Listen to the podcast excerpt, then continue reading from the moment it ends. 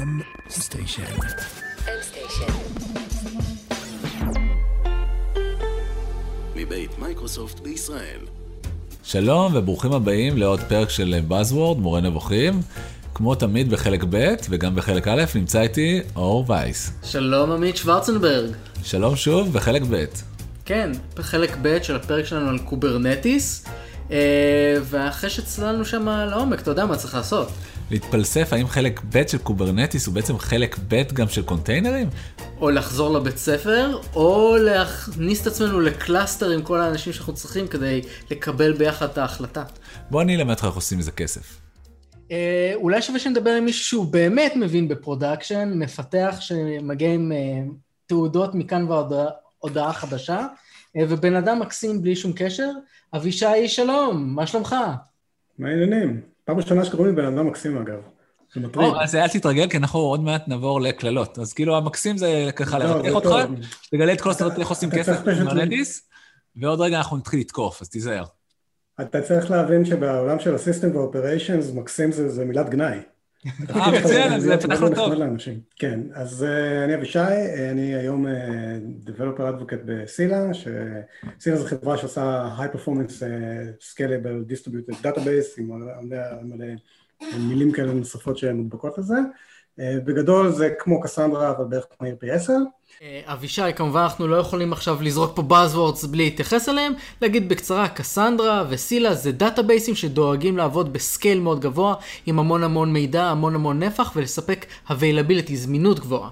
וכמובן דאטאבייסים זה איפה שאנחנו שומרים את המידע שלנו. לכן עבדתי בכל מיני מקומות שונים ומשונים, בין השאר גם בוויקס, הייתה תקופה שהייתה לי חברת ייעוץ, שרצה משהו כמו שש שנים, ובמקום במקום אני בכלל מהאוניברסיטה העברית, ששם הייתה הנגיעה הראשונה שלי עם קלאסטרים ונחשים מבוזר וכל מיני דברים כאלה, שאחר כך זה התגלגל להיות כל מיני דברים כמו קוברנטיס. מגניב.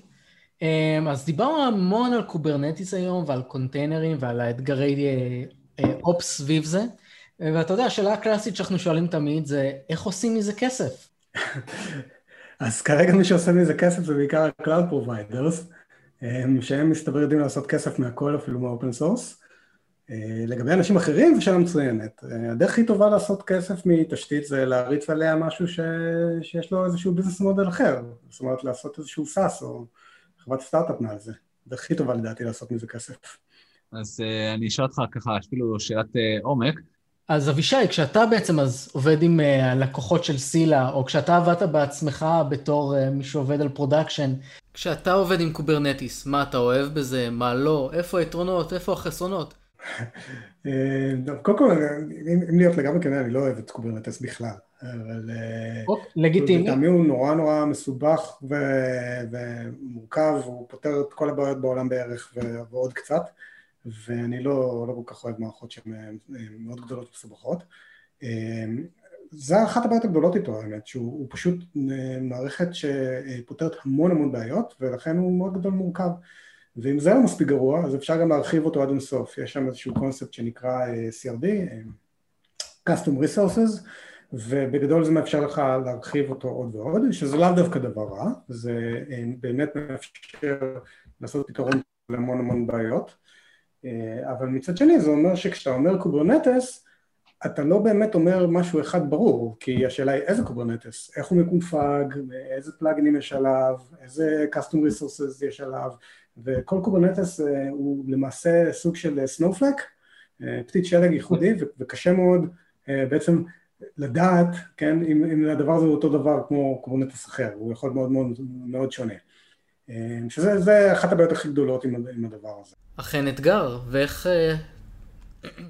אז יש כל מיני דרכים להתמודד עם זה. יש את הדרך של לעשות איתו כמה שפחות, כן? ויש את הדרך השנייה, שזה להפוך אותו לפלטפורמה העיקרית שלך, ללכת all in, ולהחזיק אנשים שמבינים בזה, וגם לחסות אותו בשכבות אבסטרקציה נוספות. אז יש כל מיני פרויקטים שמנסים לעשות את השימוש בקוברנטיס יותר פשוט, Helm למשל, שזה כלי אוטומציה מעל, מעל קיוב, ועוד כל מיני כאלה, שזה עוזר באיזושהי רמה, והכל חוזר להאם אתה מסתכל על הדבר הזה בתור איזושהי תשתית עיקרית לעניין הפרודקשן שלך, או שאתה מסתכל על זה כעוד כלי.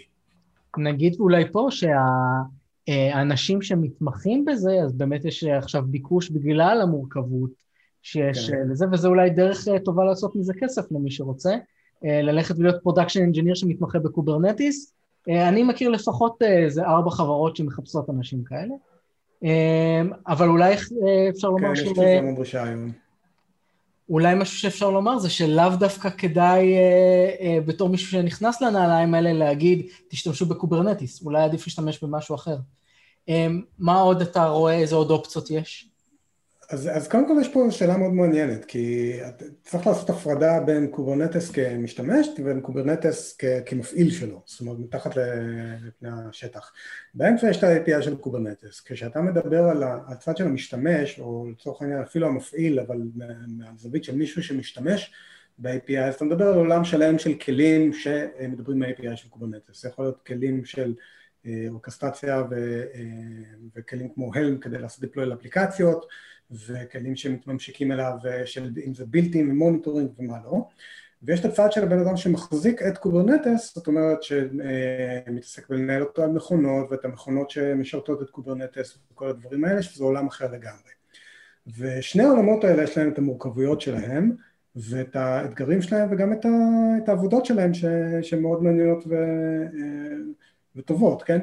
הבעיה זה שיש גם חברות מאוד מאוד גדולות, שהמומחיות שלהם זה להחזיק את קוברנטס, צורך העניין כל ה-Cloud Provider זה היום מציעים hosted קוברנטס, ולמעשה די חיסלת את העבודה של מי שמחזיק את קוברנטס, אם לקחת את קוברנטס מאחד ה-Cloud Providers. זאת לא לגמרי, אבל בוא נגיד שהעלמת חלק גדול ממנה. זה עדיין לא אומר שאין הרבה עבודה בצד השני. אז שווה אולי באמת אה, לזרוק פה כמה אה, רפרנסים, אז יש לנו נגיד את אה, ג'י קיי אי, גוגל, אה, אה, Kubernetes Engine על גוגל, יש את אה, אה, אי קיי אס על, אה, על איי דאבליו אס, על אמזון, יש את איי קיי אס. או, ב- תודה. כן, עמית מחכה, נו תגיד כבר משהו של אז'ור, תגיד כבר משהו של אז'ור, יושבים לנו פה מייקרוסופט על הראש. אז יש בעצם אוסף של פתרונות כאלה שנותנים לכם, קוברנטיס מוכן, שאתם יכולים לצרוך אותו בענן, ולהתחיל לפרוס עליו את הקונטיינרים שלכם. כמו שאבישי אמר, זה באמת דרך קלה, יותר קלה להתחיל עם קוברנטיס. אני חושב שזה עדיין, גם, גם אם אתה לוקח את הפתרון הזה, עדיין נשאר שם לא מעט עבודת DevOps. אז אם אני מבין נכון, אין שום צורך להחזיק בכם עם כל השירותים האוטומטיים האלה, ואתה מפוטר. You're fired. כן, אז אחד, אם אנחנו שנייה נעזוב רגע בצד קוברנטיס, לדבר על הבעיה הכללית, אז אחד הדברים שקורים אפשר להגיד בעשר שנים האחרונות, מאז שהקלאודים התחילו להרים ראש, זה שיש כל הזמן דיבור על זה שכאילו יש פחות עבודת DevOps ואופרציה, ולמעשה מה שקורה זה ההפך, יש יותר. כי כמו כל דבר שטכנולוגיה שמאפשרת לנו להתמת חלק מהעבודה, אז מה שאנחנו עושים איתה זה אנחנו פשוט עושים יותר. יש יותר כבישים, יש יותר מכוניות, יש יותר מחשוב, שיותר קל להפעיל, אז יש לנו יותר אפליקציות. זה בעצם כמו המהפכה בעולם התעסוקה, כן, ש... רובוטים החליפו אנשים במפעלים, אבל במקום שהיו פחות עבודות, נוצרו יותר עבודות. מישהו צריך להחזיק את הרובוט, מישהו צריך להעביר את ה... וכן הלאה, ולתכנת אותו, ולהעביר את הסחורה, וכן הלאה, וכן הלאה. ממש כמו מודל T המפורסם של פורד, אבל אנחנו לא נצלול כל כך אחורה בזמן. אחורה הזמן מקולקלת. או נשמור את זה לפרק אחר, אולי על הפרק המכוניות אוטונומיות. האמת שזה פרדוקס ידוע, נקרא פרדוקס צ'בונס. אז דיברנו עכשיו קצת על בעצם איך קוברנטיס נצרך היום, על האתגרים שיש שם. איך אתה חושב זה ייראה במורד הדרך? אז יש איזושהי תופעה מעניינת, אפילו כשאתה מסתכל על Cloud Providers היום ואיך הם נותנים את השירות הזה, יש לך כאלה שאומרים, בסדר, אנחנו רק נחזיק בשבילך את הקונטרולר, כמו גוגל, ואתה תיקח מכונות משלך ותריץ עליהם קוברנטיס, שזה קצת מוזר כשאתה חושב על זה, כי אני רוצה לשלם לקלאוד שלי לפי כמה מה שבמחשוב שצרחתי, אני לא רוצה לקחת עכשיו מכונות שאולי אני לא... עמלה את, את כולן, למרות שלגוגל זה מעולה לחייב אותך על האוברד שלהם, אבל, וכמובן יש את היותר קיצוניים שזה גם לחייב אותך לקונטרולר, ואז יש את, המוזל, את המודל שכרגע אמזון מובילים, אבל כנראה שכל הקלאודים מתיישרו לפיו, שזה אנחנו נותן לך את ה-איי פי איי ונחייב אותך רק על הקונטיינרים שצרכת בפועל, הם קוראים למודל הזה Fargate היום, לגוגל יש מה שדומה בקלאודרן, גם מייקרוסופט כמובן, ובסופו של דבר זה כנראה ילך לשם, וכנראה שמה שישאר לרובנו מהקוברנטיס, רק ה-איי פי איי. זאת אומרת, אף אחד לא יחזיק קוברנטס בעצמו, למעט כמובן תמיד יש בשוליים מקרים מיוחדים, יש קוסטומיזציה ואון פרם, כל הדברים כאלה. אבל למעט המקרים האלה, כנראה שכל מה שישאר זה ה-איי פי איי, קצת בדומה למה שקרה לדוקר, עכשיו, לא יודעת כמה אתם מותקנים, אבל קוברנטס הכריזו שהם יורדים מדוקר, למשל. כל מה שישאר מדוקר כרגע זה רק הפורמטים. משאירים רק את קונטיינר די. זה רק קונטיינר די, קריו למשל עוד כמה, אבל כן, זה בעיקרון מה שקרה, הם עושים דפריקציה לדוקר, נשארים רק עם כאלה שהם יותר מודרניים, תומכים ב-סי אר איי. שווה אז שנסביר פה אולי ככה למאזינים, נחדד, אז יש מגוון מרכיבים של ניהול קונטיינר, דיברנו על זה קצת בפרק על קונטיינרים, אבל מעבר לאורכסטרציה של הקונטיינר עצמו, יש גם ממש את הרכיב שיודע להריץ את האימג' שלו, ממש לטעון אותו כמשהו שרץ, ועד עכשיו הרכיב בזה של קוברנטיס היה מבוסס על הרכיב של דוקר, אבל בעקבות שינויים בתעשייה, וגם קצת בגלל שדוקר לא שיחקו יפה, בעטו אותם החוצה, עכשיו באופן רשמי כבר לא תלויים בהם, בתוך קוברנטיס. זה לא אומר שאי אפשר להמשיך להשתמש בדוקר, ועדיין הרבה אנשים ממשיכים, אבל קוברנטיס בתוך עצמו משתמש במשהו אחר. אז שנייה לפני שתרכילו את העשייה, מה זה דוקר לא שיחקו יפה, אני רק רוצה ככה להשוות את זה לעולם יחסית פשוט, כי רצנו פה עם המון Buzzword והרבה מונחים. תחשבו שפעם לכם דוס, ולא היה גרפיקה ולא היה יו איי, ואז הגיע הווינדוס, החיים לא נהיו יותר פשוטים. פתאום אפשר לעשות יותר דברים מהדוס, אתם לא צריכים לזכור את הפקודות בעל פה, את ה-סי די דיר ומי שזה יחזיר לו טראומת עבר, אבל אתם, פתאום קפץ לכם פתאום אקסל ווורד וכן הלאה וכן הלאה, וכל המוצרים של מייקרוסופט, שאני יכול להזכיר על הפרק, אבל כן אני רוצה לחזור לאורח המיוחד שלנו, וכן קצת לשמוע על רכילות. מה הכוונה בדוקרס לא שיחקו יפה ככה למי שעדיין לא בתוך התעשייה? אז לדוקר הייתה בעיה מאוד מאוד קשה, הם בנו מוצר שהוא כמוצר היה מאוד מאוד טוב, ובאמת הצליח להביא את הקונטיינרים לכולם, הבעיה היחידה שלו היא, הבעיה של השאלה שאלת קודם, איך עושים איזה כסף? ופה הדוקר נפלו, כי באמת הם לא מצאו שום מודל שאפשר לעשות איתו כסף מדוקר, ואז הם התחילו להקן את המוצר כדי לעשות, לעשות ממנו כסף, ובדרך גם כן הם לא כל כך הסכימו לעשות שיתופי פעולה עם, עם חברות שהם ראו בתור מתחרים שלהם, ובסופו של דבר החברות האלה פשוט, איך נאמר, יתרו אותם, כן? כי על טכנולוגיה בסיסית כמו דוקר, אתה לא כל כך יכול לגבות כסף, אתה יכול לגבות כסף על מוצרים משלימים, אבל אם כל המוצרים המשלימים זה מסופקים על ידי חברות ש... שאתה לא שותף שלהם, אז בסופו של דבר אין לך כל כך מאיפה, מאיפה לעשות כסף. אם רק ככה, אתן... אם אתה רוצה להיכנס לרכילות, כן? לא, לא, אני חושב שזה החלק המעניין שאתה חי את השטח, אתה יודע, בגלל זה אתה פה ככה... לספר עליהם מה הכסף, איפה הכסף. אז סתם כדוגמה, לינוקס היא מערכת הפעלה חינמית, אבל איי בי אם קנו את רדד ב-עשרים ושניים מיליארד דולר על החינם הזה. אגב, הטענה היא שהם קנו אותם בגלל קוברנטס. בדיוק, אז... אז אם אתה רוצה לחזור לרכילות, איי בי אם יש להם בעיה, כי כחברת, כוונדור טכנולוגי של, של העולם היותר ישן, כן?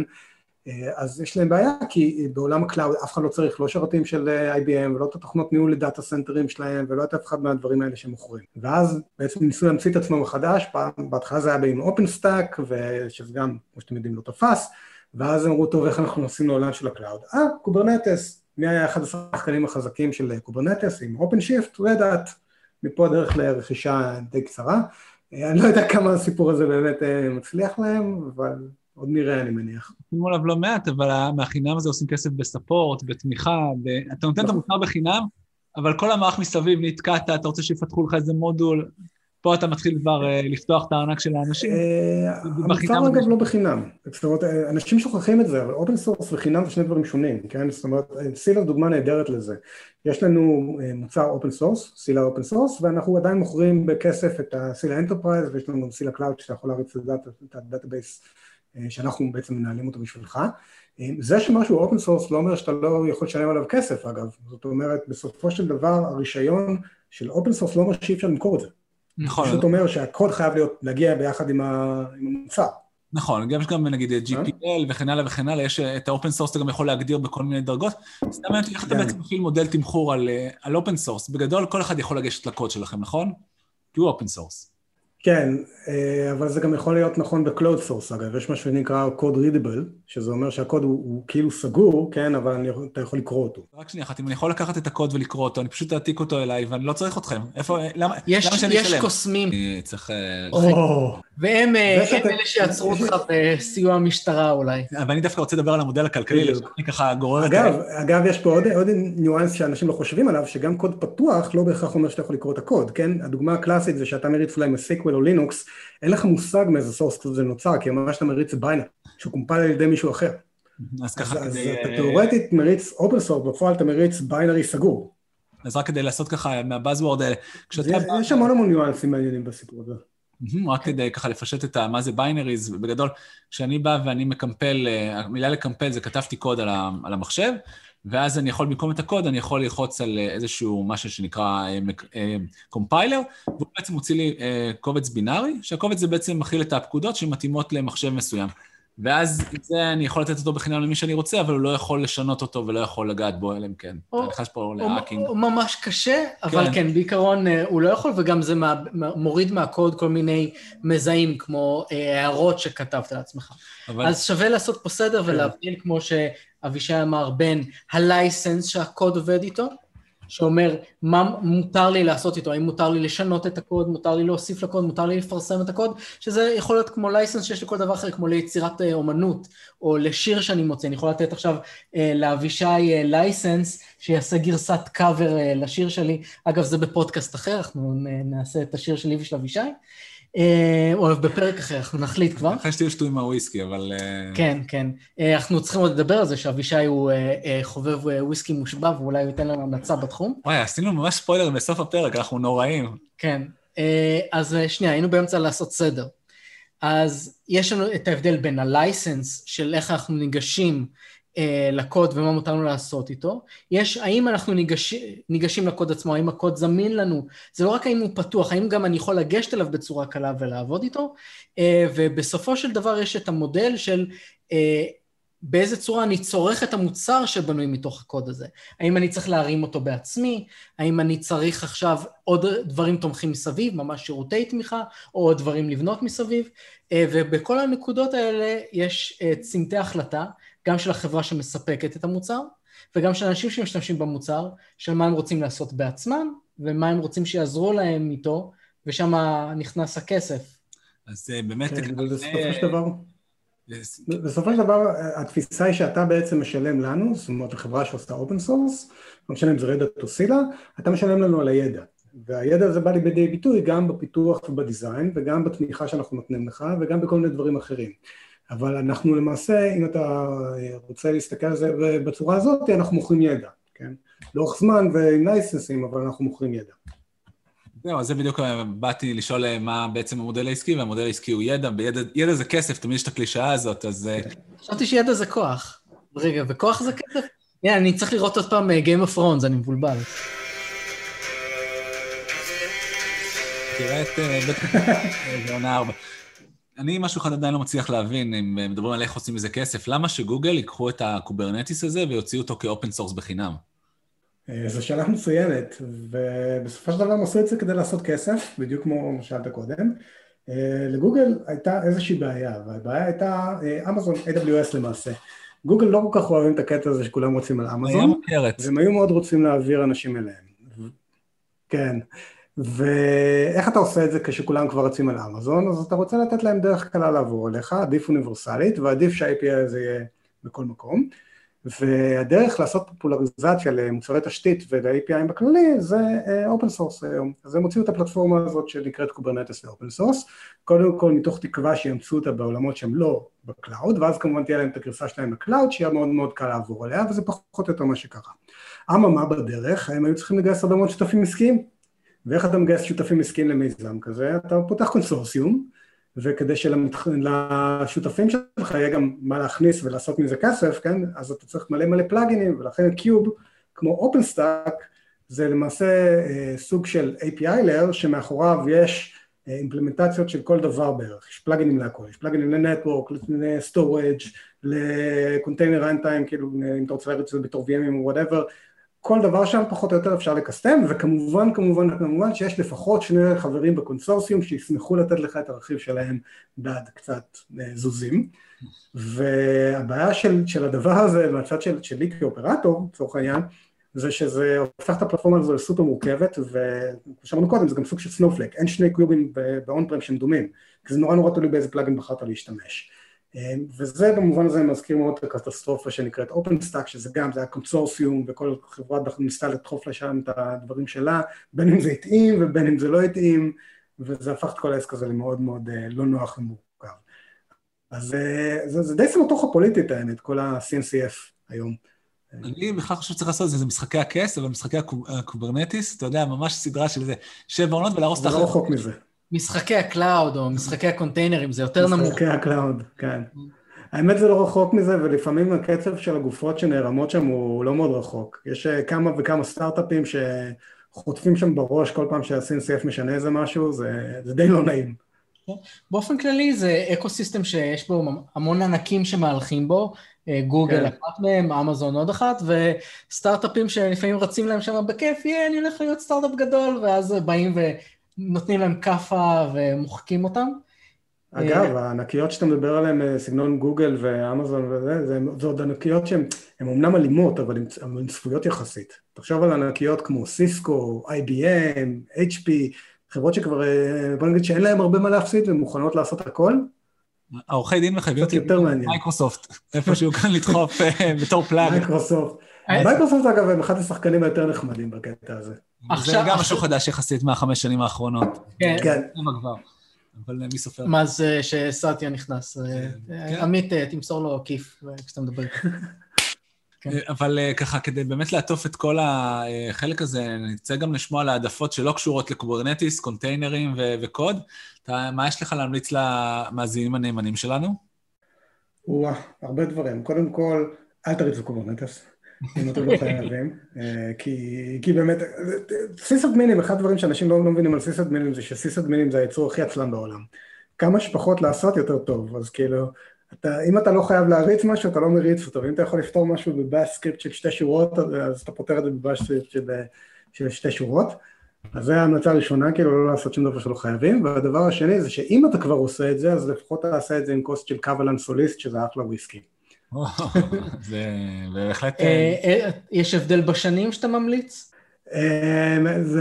האמת שזה נקודה מעניינת בוויסקים, כי השנים לא כל כך אומרות הרבה כמו שאנשים חושבים. קודם כל, כאילו גם כשכותבים שנים, אז זה הוויסקי הכי צעיר שנכנס לתערובת, ומעבר לזה, זה שוויסקי התיישן יותר זמן, זה לא בהכרח אומר שהוא יותר טוב, ואם זה לא מספיק גרוע, אז גם יש הרבה מאוד וויסקים שחלקם מעולים, שלא כותבים עליהם הצהרת גיל בכלל. אז ככה, אור הציעה לעשות וודקאסט לפני כמה פרקים, אז אני חושב שזה יכולה להיות פתיחה טובה גם בשבילנו. אז מעולה, שמעתם את זה כאן, לא בכך להשתמש בקוברנטיס, תעדיף אולי פתרונות יותר פשוטים כמו פארגייט למשל, ולא משנה מה, הכל יותר טוב עם כוס וויסקי טובה ליד. אבישי, המון המון המון תודה, היה כיף לארח אותך אצלנו. תמכתי. ואחרי הקורונה יהיה יותר כיף לשתות איתך וויסקי, נראה לי שזה... כן, נראה לי אנחנו קובעים לוויסקי, מאזינים, אתם מוזמנים גם. אם תצליחו למצוא אותנו.